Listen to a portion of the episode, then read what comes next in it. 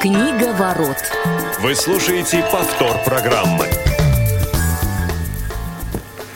Всем добрый день, Книговорот. Как всегда, теперь уже по четвергам в 17 часов по московскому времени. Вашему вниманию Василий Дрожин у микрофона.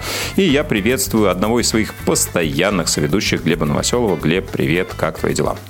Привет, Вася, дела мои прекрасно. Привет, друзья, всех с прошедшими и наступающими праздниками. А, кстати, вот вчерашний праздник, он для меня почему-то всегда, я к нему какие-то испытываю такие очень сентиментальные чувства. Не знаю, как ты, а вот у меня почему-то это так. Да, безусловно, об этом сейчас поговорим. А скажи, а какие праздники для тебя наступают 13 э, апреля? Просто даже интересно. Это ты уже к майским готовишься так заранее? Нет, ну, либо ты про Пасху? Вообще-то Пасха грядет, да. Все, понятно. Хорошо, да, ну, друзья, видите, даже в середине апреля есть возможность поздравлять и с э, прошедшим, и с наступающим. Такая очень добрая традиция. Сегодня мы работаем в прямом эфире, а это значит, что любые комментарии, сообщения вы можете писать нам прямо по ходу дела. Для этого существует существует номер 8 903 707 26 71. Ну и, конечно же, номер для ваших а, прямых звонков 8 800 100 ровно 2015, 8 800 100 ровно 2015. Алишер Цвит и Виктория Самойлова обеспечивают наш сегодняшний эфир и с удовольствием а, вас к нему подключат, если у вас такое желание возникнет. Ну что же, действительно, вчера у нас был День космонавтики, и этот праздник мы не могли обойти в том числе своим книжным вниманием и интересом. Сегодня поговорим про космическую фантастику, такой жанр а, мы еще в отдельности не обсуждали. Про фантастику говорили много, а, про разные направления. Но вот а, космическая тема сегодня нами будет пристальнейшим образом рассмотрена. Но прежде чем мы в нее углубимся, э, Глеб, к тебе такой, наверное, немножко отвлеченный вопрос. Скажи, пожалуйста, ну вот э, кто у тебя, какие имена, фамилии э, прежде всего ассоциируются с данным направлением, с данным поджанром, наверное, литературы? Слушай, ты меня, я думал, ты меня сейчас спросишь, какие имена космонавтов я знаю, и стал так лихорадочно вспоминать. Вот, но не, ну какие-то имена космонавтов, я думаю, ты точно знаешь, может быть, не знаю, все, конечно, какие да. Нет, были, я, я, я достаточно много знаю, вот, но если говорить о а, космической фантастике, ну, давай начнем перечислять, да, как говорится, поехали, да. А, ну, естественно, если говорить о отечественной фантастике, это и, наверное, самая классика, это Александр Беляев, это Иван Ефремов, я думаю, про которого мы сегодня обязательно поговорим, ну, Стругацкие без них вообще вообще никуда. Э, ну, какие-то, может быть, можно там, такие менее значимые имена вспомнить. Там был такой, например, автор Сергей Снегов. Но если говорить о, о э, фантастике мировой, о фантастике, прежде всего, конечно, там, американской, то здесь, я думаю, тоже такие имена уже, которые являются своего рода такими брендами, да, это, конечно, и Клиффорд Саймак, и э, Гарри Гаррисон, и Роберт Хайнлайн, и э, Рэй Брэдбери. Ну, э, в общем, очень-очень многие авторы посвящали э, свое творчество вот именно этой теме, теме космоса, точнее сказать, теме, теме мечтаний о космосе, теме о том, э, теме того, как действительно могла бы развиться наша цивилизация, если бы начала активно осваивать космос. И, в общем, вообще тема интересная, об этом можно говорить очень долго. Почему это было популярно, почему сейчас это, возможно, менее популярно, чем хотелось бы, наверное. Ну, давай обо всем по порядку. Да, давай обо всем по порядку. А, ты знаешь, у нас э, сегодня Феди нет, но вот он э, из раза в раз высказывает мысль о том, что любой жанр, ну, мне кажется, и ты с, этой, с этим посылом тоже согласишься, что любой жанр – это инструмент, и, а, наверное, Э, тема космоса в фантастике тоже, наверное, в каком-то смысле фон, антураж, и его можно преподнести по-всякому, и с разной целью, и так далее, и тому подобное. Но вот как тебе кажется, все-таки есть ли э, у этого направления какие-то особенности, характерные черты, э, да, и вот тема космоса – это только ли для развлечения, для подростков, такая приключенческая литература, где происходит, может быть, путешествия, бои и так далее, либо есть что-то, что привлекает интерес именно к этому направлению. А, да, даже внутри фантастики а, стоит ли вот тема космоса особняком? И если да, то что ее выделяет с твоей точки зрения? А, ну, давай скажем так, да, то есть, во-первых, безусловно, любой жанр это, конечно, инструмент, и в данном случае тема космоса, она не столько инструмент, сколько, ну, скажем, некий фон, да, э, в который авторы помещают своих героев. Э, если говорить именно, допустим, о ну, самих космических кораблях как таковых, о самих перелетах как таковых, да, о других планетах и так далее, то есть здесь уйди на сто лет назад, да, там на 200, поменяй космический корабль, допустим, на э, морской или там на караван верблюдов, э, поменяй другие планеты на какие-нибудь неизведанные земли или острова, и, в общем, мало что поменяется на самом деле. Вот. Здесь, мне кажется, нужно еще такой очень важный момент э, обозначить. Есть, я не помню, кто эту мысль высказал. По-моему, очень многие люди ее высказывали. Э, но я не помню, кто первым. Да, что фантастика, по сути, любая фантастика, она, как правило, отражает две вещи. Она либо отражает мечты, а, ну, как бы мечты обобщенного такого человечества в целом, да, и либо обобщает его страхи, отражает его страхи. Но вот а, о страхах мы мы сейчас говорить не будем, но вот э, то, что космическая фантастика, это, конечно же, было некое отражение, прежде всего, мечты, э, мечты о том, что мы э, сможем перейти, выйти за какие-то рамки, э, скажем так, пере, переступить какую-то черту, да, раз, развиться, расшириться. Ну, а там дальше цели могут у всех быть разные, да, постижение, познание чего-то нового, экспансия, там, не знаю, неважно что, да. То есть в этом смысле, конечно, космическая фантастика очень показательна. Как э, не менее показательно, об этом, ну, наверное, тоже нужно сказать, и то, что э, этот жанр, если он был крайне популярен э, во второй половине 20 века, то сейчас его популярность значительно снизилась, и это тоже такой, наверное, такой индикатор не очень хороший. Ну, а с твоей точки зрения, с чем это связано? Да? То есть, ну, во-первых, интерес к этому жанру, его развитие, а, наверное, самые может быть, яркие образцы космической фантастики написаны были как раз в период э, освоения космоса, активизации, э, ну, наверное, основных государств, прежде всего э, США и СССР, да, чуть позже, наверное, Китай к этому процессу добавился, как раз вот запуск первых аппаратов, да, конструирование гипотезы различные. И здесь, мне кажется, еще фантасты, они же ведь не только описывают мечты и страхи, как ты выразился, да, абсолютно абсолютно справедливо.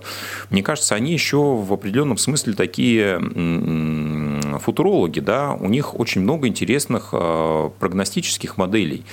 Наверное, это не основная их задача и цель описывать э, модели будущего на страницах книг. Да? Их, э, им важно заинтересовать читателя, но тем не менее, да, ведь описываются часто какие-то проблемы, которые стоят сейчас и в ситуации, да, если человечество будет идти вот определенным путем, к чему мы можем прийти.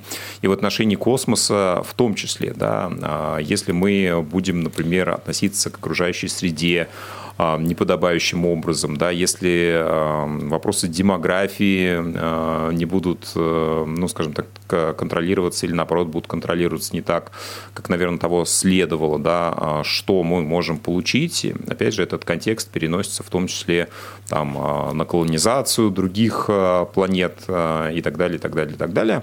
Вот, с твоей точки зрения, да, понятно, с чем был связан ну, рост популярности фантастики в свое время. А почему сейчас а, это потеряло актуальность? Мы больше не мечтаем, а, нам нечего бояться, или просто это уже не в контексте космоса происходит? Эх, вот жалко, а, Феди нет его, потому что, мне кажется, сейчас бы мы с ним могли подискутировать, но чего нет, того нет. Буду высказывать только свою точку зрения, а дискутировать будем, может быть, с тобой, может быть, с нашими слушателями. А, но, как мне кажется, что действительно проблема в том, что мы не мечтаем. А, мы действительно перестали мечтать. А, а почему? Потому что мечта – это прерогатива все-таки общества, которое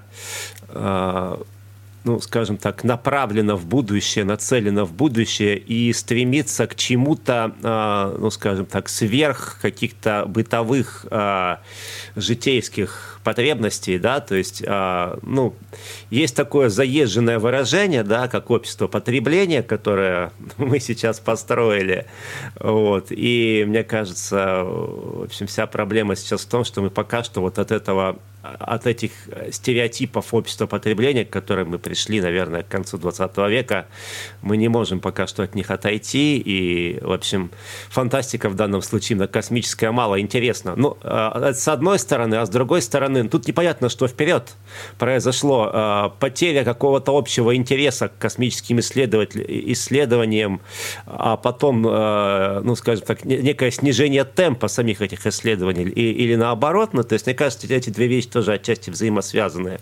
Ну, давай посмотрим даже на хронологию. Вот а, 50 седьмой год, да, запускают первые спутники. Уже 61 год э, полет Гагарина, а 69 год высадка американцев на Луне.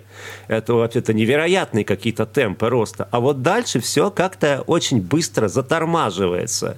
И, собственно, мы действительно, вот, по сравнению, там, условно говоря, с начала 70-х годов, а, в освоении космоса не сильно продвинулись вперед. Да? Мы как-то вот так вот на орбите сидим, и э, мало что другое нас интересует. Оставим а, э, как бы вопрос о том, насколько это оправданно, экономически, не экономически, просто вот это так, да, и, возможно, отчасти вот это, что эти э, вот, ну, темпы освоения космоса, они существенно снизились. Отчасти э, все-таки, как мне кажется, э, опять же, вот эта вот идея потребления, она ни, никак не пересекается с идеей освоения космоса. И, кстати говоря, очень в этом смысле э, пророческими оказались Стругацкие, э, у которых, которые вначале написали замечательную космическую Одиссею. У них там было, по-моему, э, три а, повести самых ранних «Страна багровых туч», э, путь на Мальтею и стажеры, где они описывали, э, скажем так, э, путешествия одних и тех же персонажей, вначале на Венеру, потом на какие-то другие планеты. А вот. Ну, то, то есть не будем их пересказывать, а потом они помещают своего героя, собственно, этих же произведений в романе «Хищные вещи века». Вот, вот этот самый пример такого общества, победившего просто гиперпотребления. И вот там очень интересно именно вот ощущение человека, который вот он только что пришел из далекого космоса, из какой-то там романтики, из э, там, идей, мечтаний и так далее. Вот он попадает в это общество, и насколько для него это все оказывается диким. Но на самом-то деле ведь так все в итоге оказалось, что нам сейчас гораздо более интересен, там, я не знаю, 14 э, iPhone, вот, нежели, нежели полет на Марс. Ну, по крайней мере, э, большинству, да, то есть среднестатистическому человеку. И это, к сожалению, сожалению, так.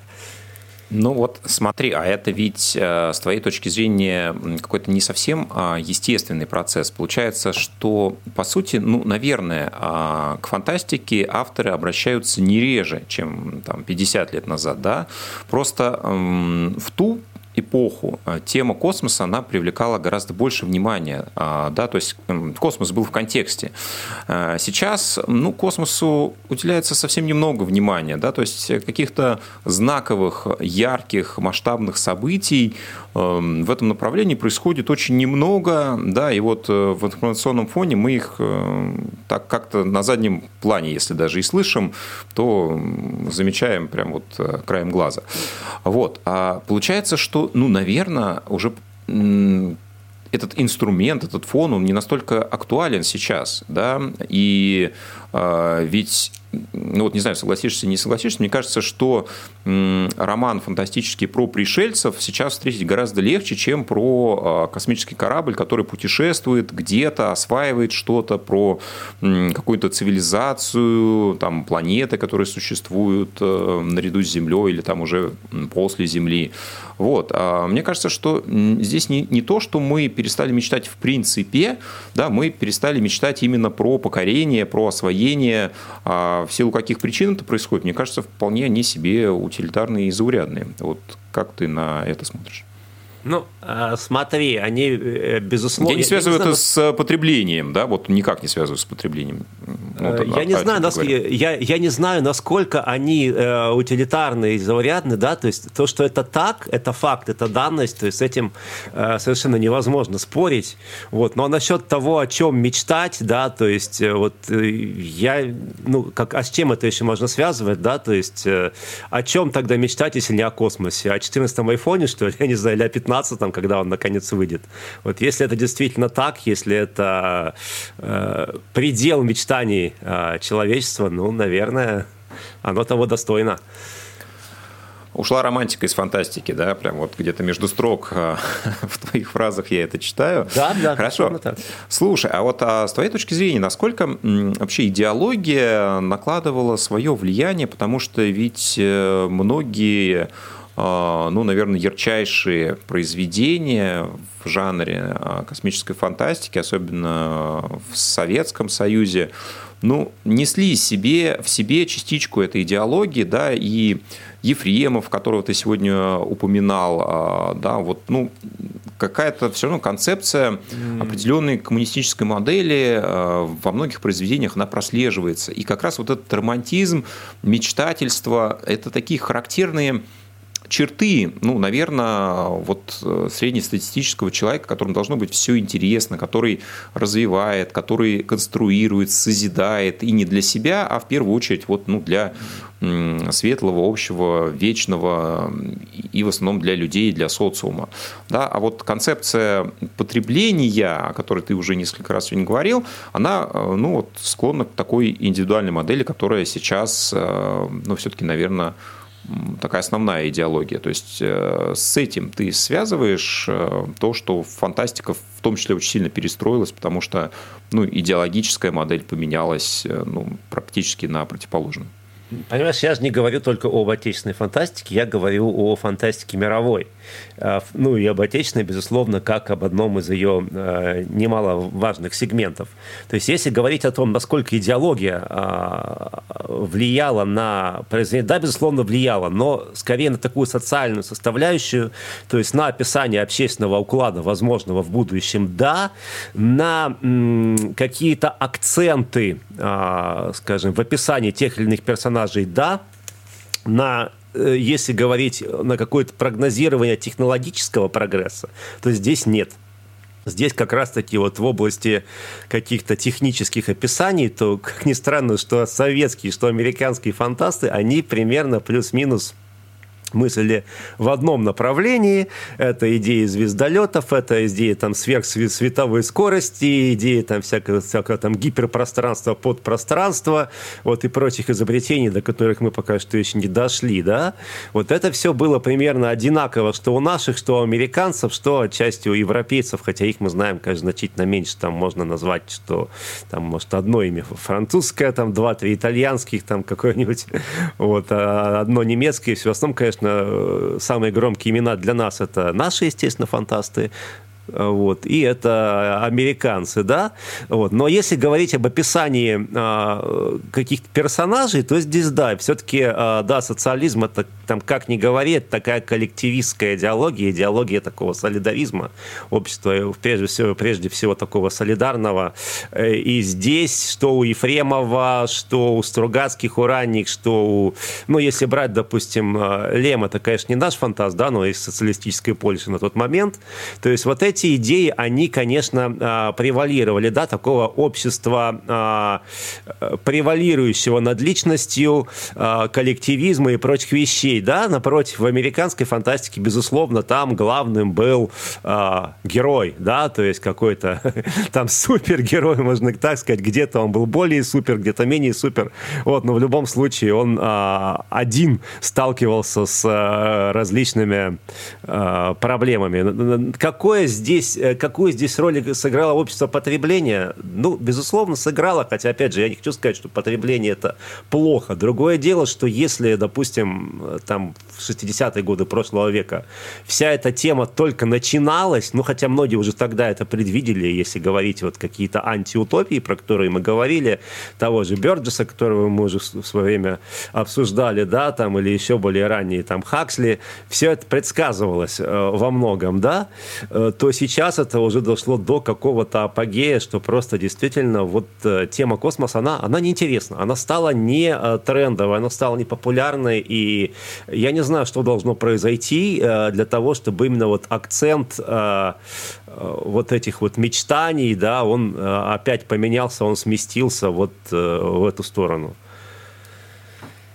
Ты знаешь, мне кажется, что здесь может быть еще такой эффект, когда Э, фантасты всегда работают немножко на опережение, да, то есть они описывают э, технологии, процессы, которые э, еще не применяются широко, да, то есть то, к чему мы можем прийти или к чему вот сейчас идем, к чему движемся, но это такая динамическая модель, и вот эта точка, она всегда должна двигаться где-то за горизонт и уводить нас как раз, вот, допустим, в эти мечты, о которых ты говоришь.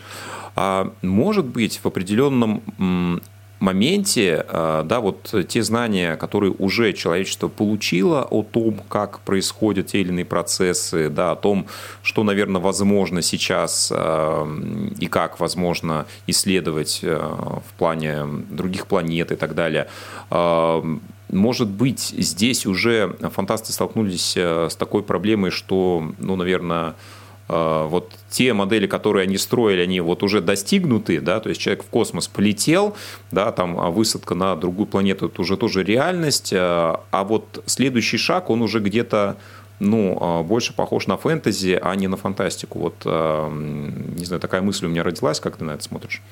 Ну, слушай, я не думаю, что это... Вот хотелось бы, чтобы это было так, да, но у меня в данном случае более какие-то пессимистические Э, представление, потому что я не думаю, что сильно много мы а, с точки зрения технологий и социальных моделей, потому что ну, фантастика, что она может прогнозировать? Она может а, прогнозировать технологическое развитие и какие-то, возможно, идеальные или там Э, новые социальные модели, да, вот, ни в первом, ни во втором мы каких-то существенных высот не достигли, по крайней мере, по сравнению там с э, серединой прошлого века.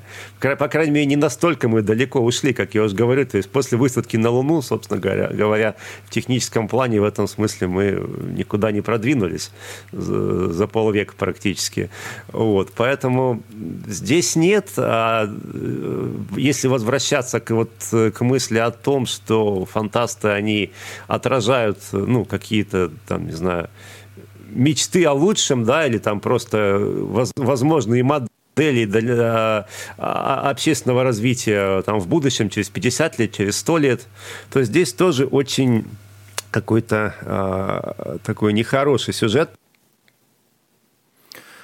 ты знаешь, мне кажется, что действительно, а, вот я согласен с тем, что сейчас а, не так много произведений в жанре космической фантастики мы можем найти, которые действительно могут э, считаться, наверное, мировой классикой, да, которые вот, э, там, не знаю, после 2010 года были написаны, неважно, в нашей стране или за рубежом, и могли бы мы их сейчас приводить как ну, такие хорошие образчики. Но вот э, буквально недавно я посмотрел фильм 2016 года, называется «Пассажир». Он как раз о тематике путешествий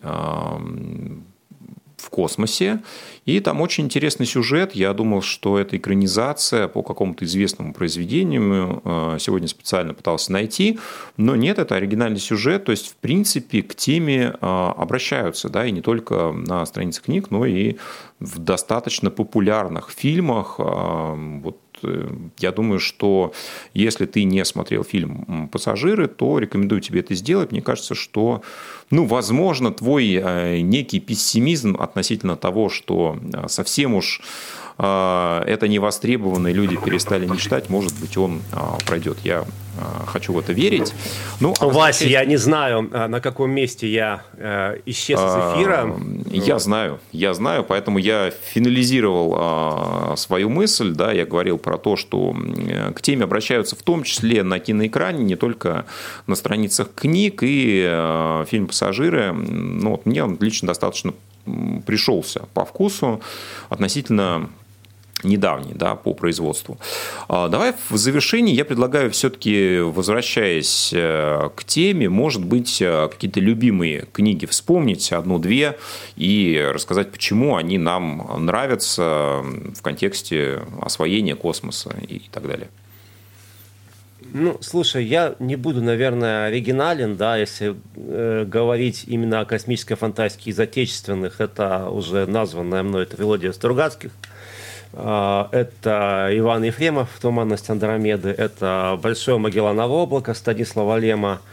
Из зарубежной я, пожалуй, назову, а, это хотя, конечно, не совсем космическое, но тем не менее, э, «Марсианские хроники» Рэя Брэдбери, а, какие-то произведения Роберта Хайнлайна, но их достаточно много, там можно вспомнить «Пасынки Вселенной», «Кукловоды», еще какие-то, безусловно, Клиффорд Саймак, э, вот. Э, ну, то есть я говорю, на самом деле классика, и вот в этом смысле ничего такого особенно нового сделано не было. Хотя вот, наверное, пожалуй, если говорить о последних вещах, э, мы говорили, что космической фантастики не так много, но не так давно мне попалась, кстати говоря, совершенно новенькая трилогия а, Сергея Лукьяненко а, под названием, по-моему, «Миры соглашения». Одна, то есть последняя часть вышла буквально в этом году. Вот. И это вполне себе такая космическая фантастика, и я бы даже сказал, что достаточно неплохая. Ну, значит, не все потеряно все-таки в этом жанре. А, ты знаешь, ну, я абсолютно согласен по Лему и выделю еще одно произведение, конечно, ну, «Солярис», наверное, одно из а, наиболее популярных, но чуть э, менее известное, тоже краткая форма, а, «Непобедимый». Вот, э, очень много интересных контекстов всегда фантасты э, поднимают, в том числе на примере освоения космоса, и часто люди сталкиваются не только э, с какими-то разумными существами, но и со стихией как таковой, да, и в этом противостоянии э, открывают в том числе себя с новой стороны. Мы сегодня говорили про то, что было такое определенное противостояние а, советской, американской фантастики, да, а, коллективного и личного. И вот, наверное, как раз образец а, второго можно проследить в произведении Энди Уира «Марсианин», где человек забытой экспедиции на Марсе пытается сохранить э, жизнь, выбраться из этой непростой истории, да, и преодолевая огромное количество сложностей на своем пути, все-таки добивается этого. Ну, безусловно, мы э, ценим наверное, еще и контекст, да, то, как, как это описано, э, вот эти путешествия во времени, гравитация и тому подобное. А, я думаю, что к теме фантастики люди будут обращаться. Да, наверное, это не одна из самых популярных историй сейчас в силу тех причин, о которых мы сегодня почти весь эфир говорили, но Друзья, мне кажется, всегда, а, особенно в определенном возрасте, космическая фантастика – это то, зачем можно и скоротать, даже, мне кажется, провести с удовольствием один-другой вечер. Читайте хорошие произведения, классические произведения в этом жанре, а, советских фантастов, мировых фантастов. Я думаю, что вы а, откроете их для себя, если еще этого не сделали. Вот. Ну и спасибо, что сегодня посвятили это время нашему эфиру. А, мы с Глебом Новоселовым рады, если после этого вы прочтете одну или две книги, о которых мы сегодня говорили. Спасибо. Это был «Книговорот», очередной выпуск. Услышимся с вами ровно через неделю в то же время на том же же месте. Всем счастливо. До новых встреч. Книга ворот.